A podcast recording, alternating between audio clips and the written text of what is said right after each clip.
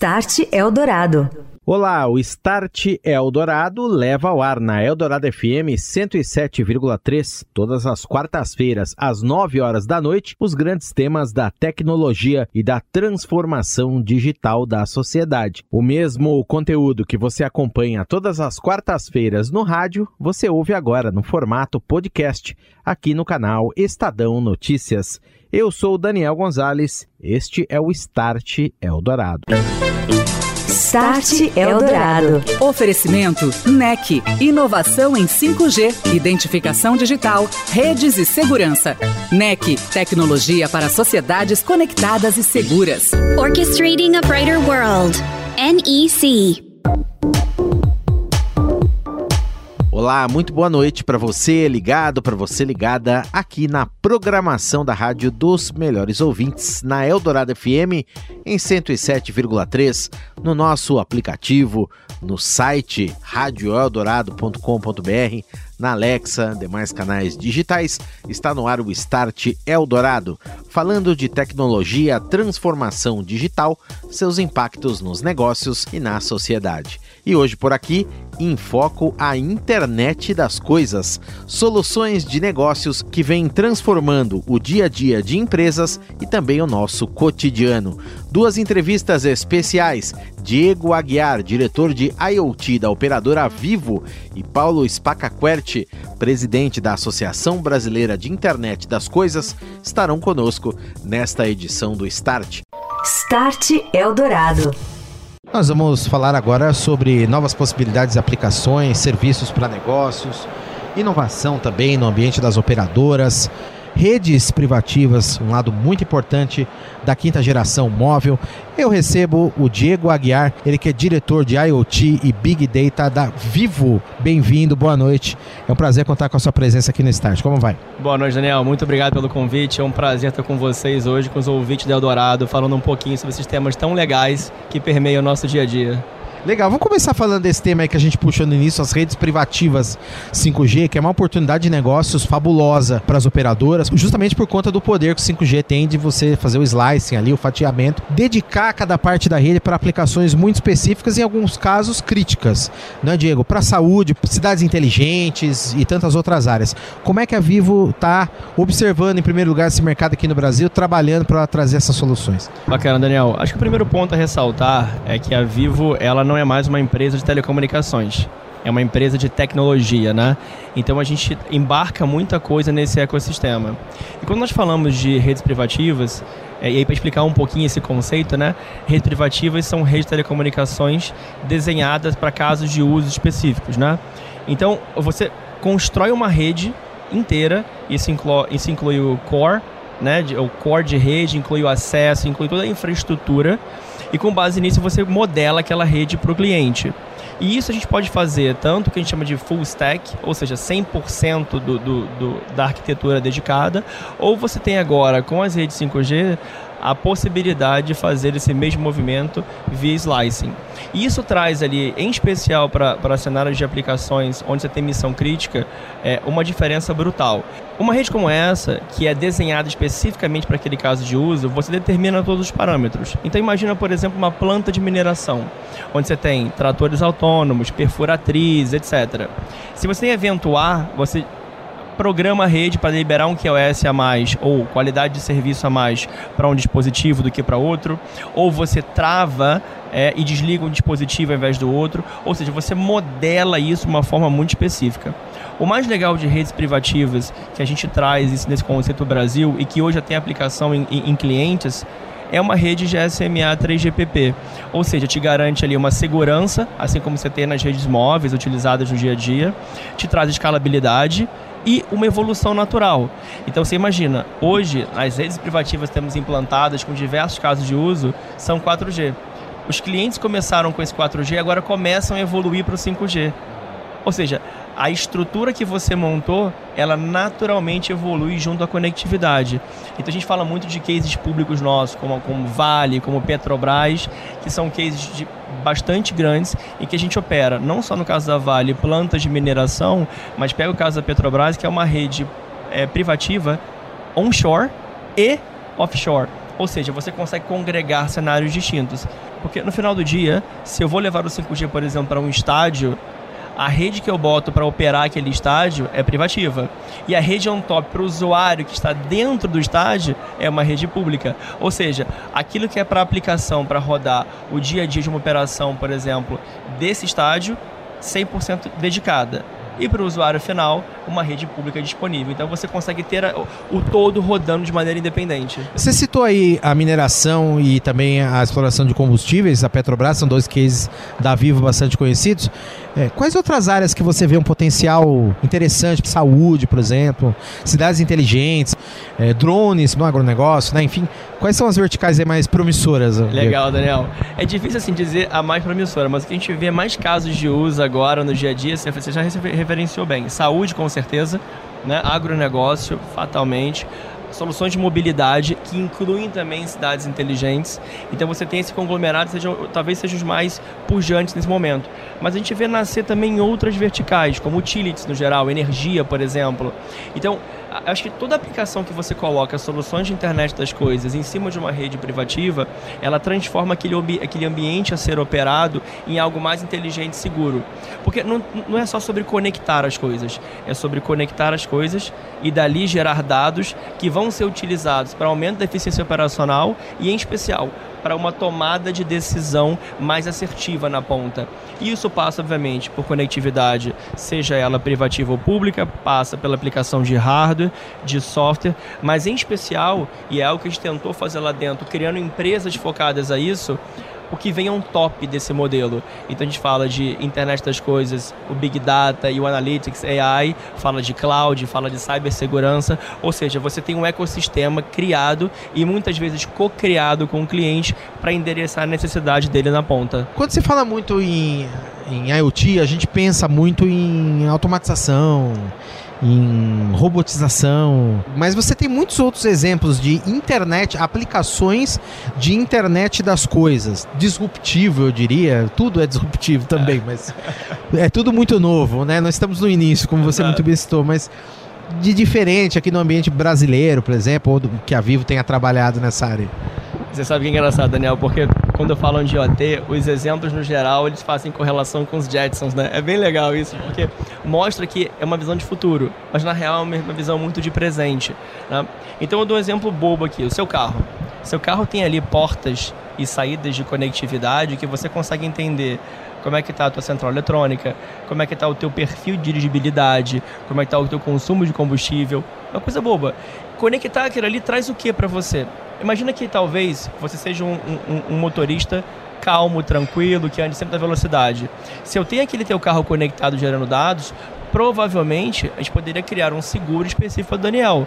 E não, ou talvez uma tabela em que eu tenho que cobrar o Daniel de motorista similar, de perfil masculino com idade X, que mora no lugar tal. Então você começa a personalizar um pouco e tornar aquela operação talvez o mais individualizada. Esse é um ponto. O segundo que a gente vê muito agora é o trabalho de AI em cima de imagens, né? Então, por exemplo, antigamente eh, eu quero, sei lá, eu vou medir ou vou eu vou acompanhar uma, um rebanho, um rebanho bovino.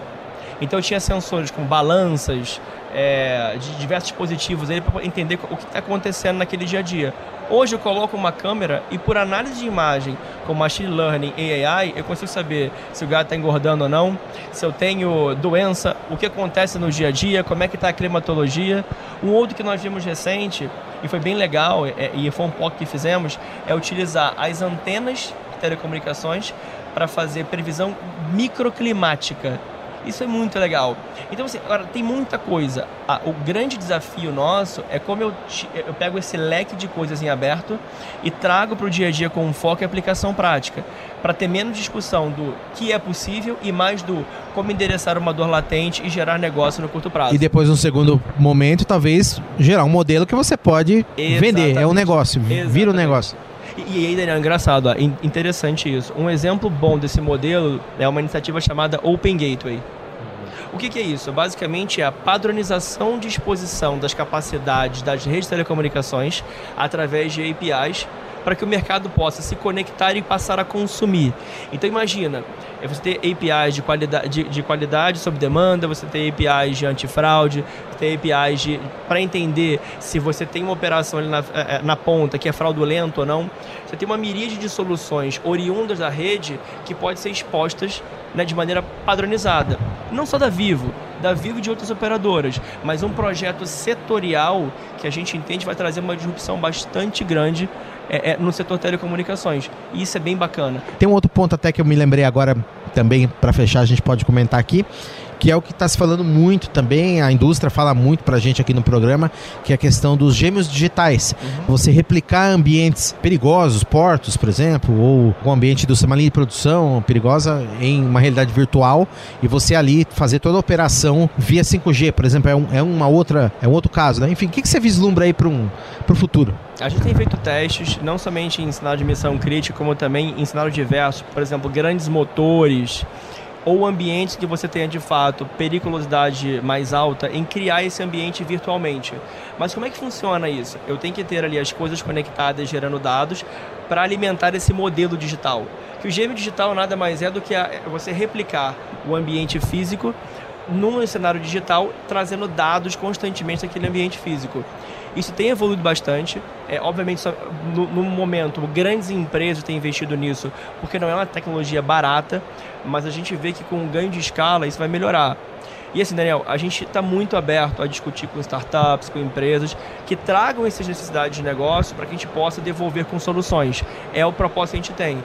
A Vivo hoje tem um segmento digital bastante forte, né? não somente é, é, é, com soluções, mas com empresas dedicadas a cada um desses segmentos, seja cyber, cloud, OT, Big Data, networking e assim por diante. Ou seja, nós criamos um ambiente que é propício a receber esse desafio e traduzi-lo em soluções de volta para o mercado. E obviamente a gente anima muito as pessoas e as empresas a virem a nós com essas demandas para que a gente possa ajudá-los nessa caminhada de evolução digital. Diego Aguiar, diretor de IoT Big Data da Vivo, conosco nesta noite aqui no Start Eldorado, que agradeço a presença. Obrigado. Um abraço, Diego. Obrigado. Até a próxima. Bom, Boa noite. Daniel. Obrigado. Tchau. Start Eldorado. E é hora do Momento NEC aqui no Start Eldorado. Hoje eu converso com Leandro Galante, diretor de mobile da NEC. Tudo bem, Leandro? Boa noite. Boa noite, Daniel. Boa noite, ouvinte do Star. A tecnologia de IoT foi elencada por um estudo do Gartner divulgado no ano passado como uma das principais tendências com potencial para impactar as empresas no processo de transformação digital ao longo de 2023. O mesmo levantamento ressaltou ainda a importância do surgimento de novos sensores que tendem a aumentar a sua abrangência com maior alcance e volume de dados, Tendo em vista esse cenário, pode-se considerar que uma das grandes facilitadoras para que a internet das coisas ocupe essa posição de destaque a rede móvel privada. O conceito que permite estabelecer alto padrão de qualidade na conexão móvel, seja ela em 4G ou 5G, permite uma comunicação massiva e de extrema confiabilidade, uma vez que não concorre com a rede pública. As redes privadas são capazes de conectar com segurança todos os dispositivos em seus domínios e podem ser adotadas para os mais diferentes segmentos do mercado, como agronegócio, mineração, indústria 4.0, petrolífera, entre outros. A solução completa de redes privadas é um destaque no portfólio de mobile da NEC, empresa que traz a experiência de mais de 20 anos na integração de redes no Brasil. Para saber mais sobre o assunto, e como a empresa trabalha essa oferta, acesse a página www.nec.com.br ou acompanhe as mídias sociais da empresa. Um abraço, Leandro. Obrigado pela participação e até a próxima. Um abraço, Daniel. Um abraço, ouvinte.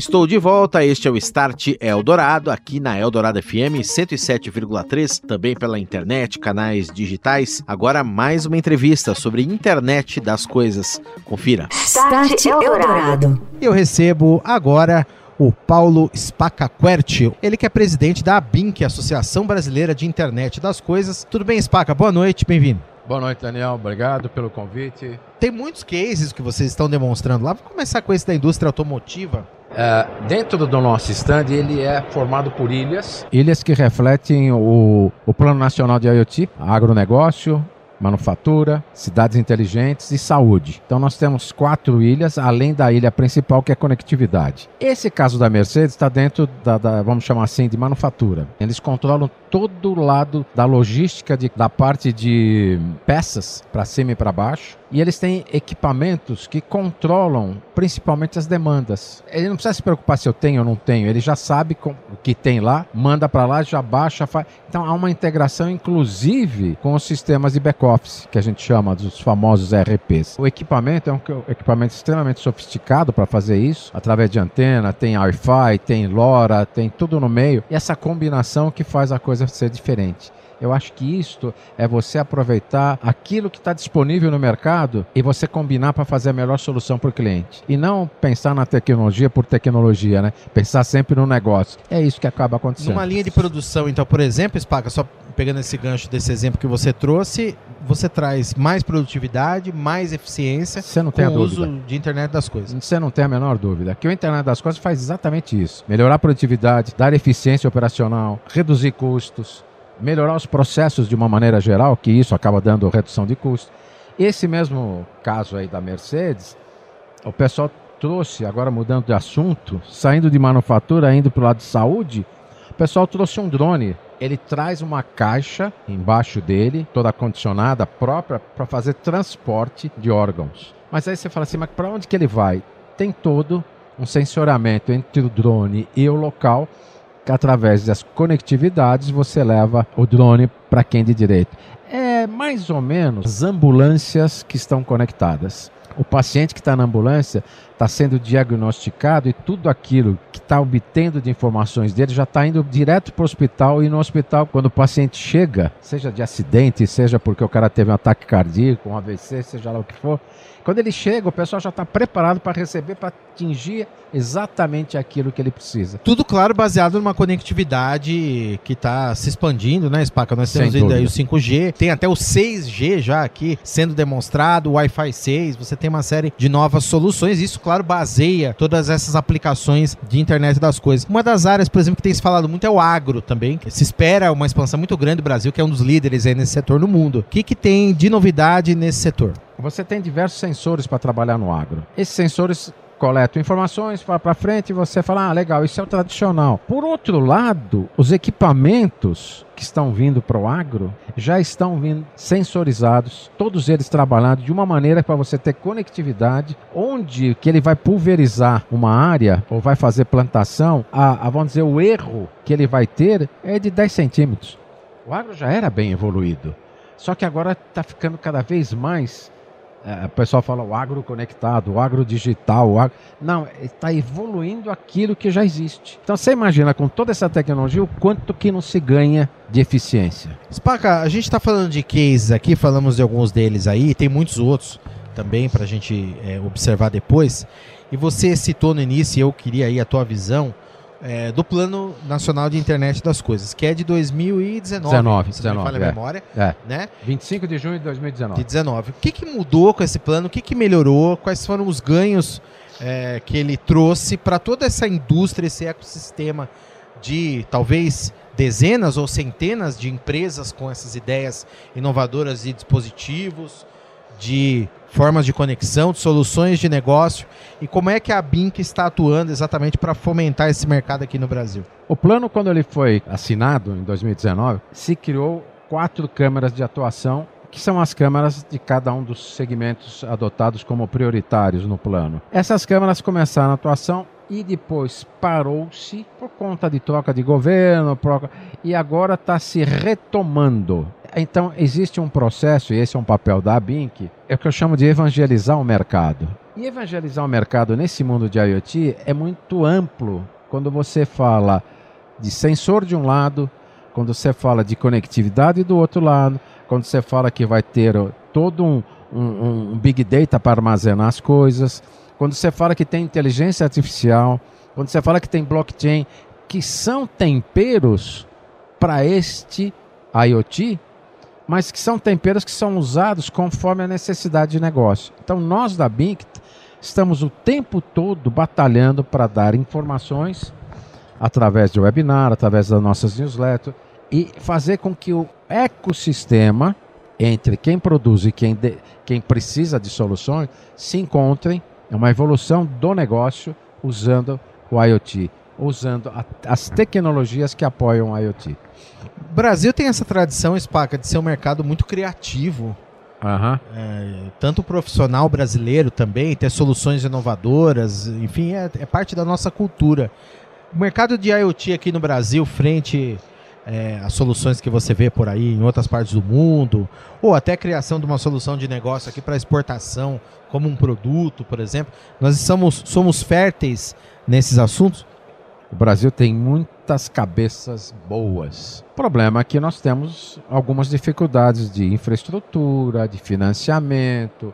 A parte regulatória do Brasil ela é muito fraca e quando ela vem, ela vem para não para melhorar, ela vem para atrapalhar. Uh, se cria muita dificuldade. Como é que a gente faz que isso se modifique? Primeiro, o, o cara que é empreendedor de IoT, ele sempre vem falar assim, cara, eu preciso de dinheiro para terminar meu projeto. O governo tem dinheiro. Como é que eu faço para pegar esse dinheiro? Então esse é um caminho que a Bink está ajudando a fazer, mostrar como ele pode obter recursos do governo para terminar os projetos, através de ICTs, através de programas do BNDES e assim por diante. Esse lado do empreendedor brasileiro, que é extremamente resiliente, né? Porque quebra a pedra o dia inteiro. Eu acho que faz o Brasil ser diferente com relação ao pessoal de fora. De repente uma pessoa, uma empresa, desenvolver uma solução de negócio que ela queira transformar num produto, por exemplo. Ela queira expandir isso para o mercado, escalar no mercado e oferecer para outras empresas do mesmo setor ou até de outras áreas de negócio. Como é que a Bink faz essa, esse acompanhamento e essa ponte aí? O que, o que a gente faz é, é, é mostrar o caminho das pedras. Por exemplo, a gente tem várias empresas parceiras nossas, exatamente para financiar, para apoiar. A Bink, como eu disse desde o princípio, a gente conecta as pessoas para que esse ecossistema funcione. Então, se ele tem uma dificuldade, né, vem, conversa com a Bink. A Bink fala, ó, conversa com a empresa A, B, C e D. Eles podem te ajudar. Tem um outro campo de aplicação de muitas soluções de internet das coisas, Spaca, que compreende soluções para cidades inteligentes. É uma área que a gente fala é muito. Muita aqui. coisa. Tem o drone que você já trouxe aqui, mas você tem veículos conectados, você tem é, semáforos, as próprias faixas de pedestres, vias e tal. O poder público, nesse sentido, também tem alguma ponte, alguma interação, algum interesse eu sei que tem, mas o que está faltando aí para a gente ver a expansão, ou são as redes mesmo que vão suportar esse serviço? Qual é a sua, sua ah, visão? Vamos lá. Uh, quando se fala em cidade inteligente, eu, eu, eu sempre falo o seguinte, é quase quando a gente fala de IoT, né? Que é IoT que você quer falar? Quando você fala de cidade inteligente, qual cidade inteligente? Tem cidades que não têm a menor estrutura para falar de cidade inteligente, tem culturas diferentes, cada uma delas tamanhos diferentes. Então, cidade inteligente você tem algumas coisas que os prefeitos estão começando a enxergar agora que eles precisam fazer alguma coisa. Primeira coisa que tem que fazer numa cidade inteligente é ter conectividade, senão você não faz nada. E conectividade não é ter Wi-Fi na praça. Então, o que, que eu vou levar para o meu cidadão? Segurança, iluminação, semáforo inteligente. Então, por exemplo, brinquei com a ambulância conectada. Se você imaginar que você tem num, num, num centro de operações controlando bombeiro, acidentes, que o Detran da cidade consiga ver o que está acontecendo, você consegue dar uma integração de informações e não uma coisa isolada. É, acho que esse é o benefício que você leva para a cidade. Conversei aqui no Start Eldorado com o Paulo Spaca Querche, ou Paulo Spaca, ele que é presidente da BINC, Associação Brasileira de Internet das Coisas. Spaca, muito obrigado mais uma vez pela presença, um grande abraço, sucesso, até uma próxima. Obrigado, fica a próxima e sempre é um prazer bater um papo com vocês. Você ouviu Start Eldorado. Oferecimento NEC, inovação em 5G, identificação digital, redes e segurança. NEC, tecnologia para sociedades conectadas e seguras. Orchestrating a Brighter World. NEC.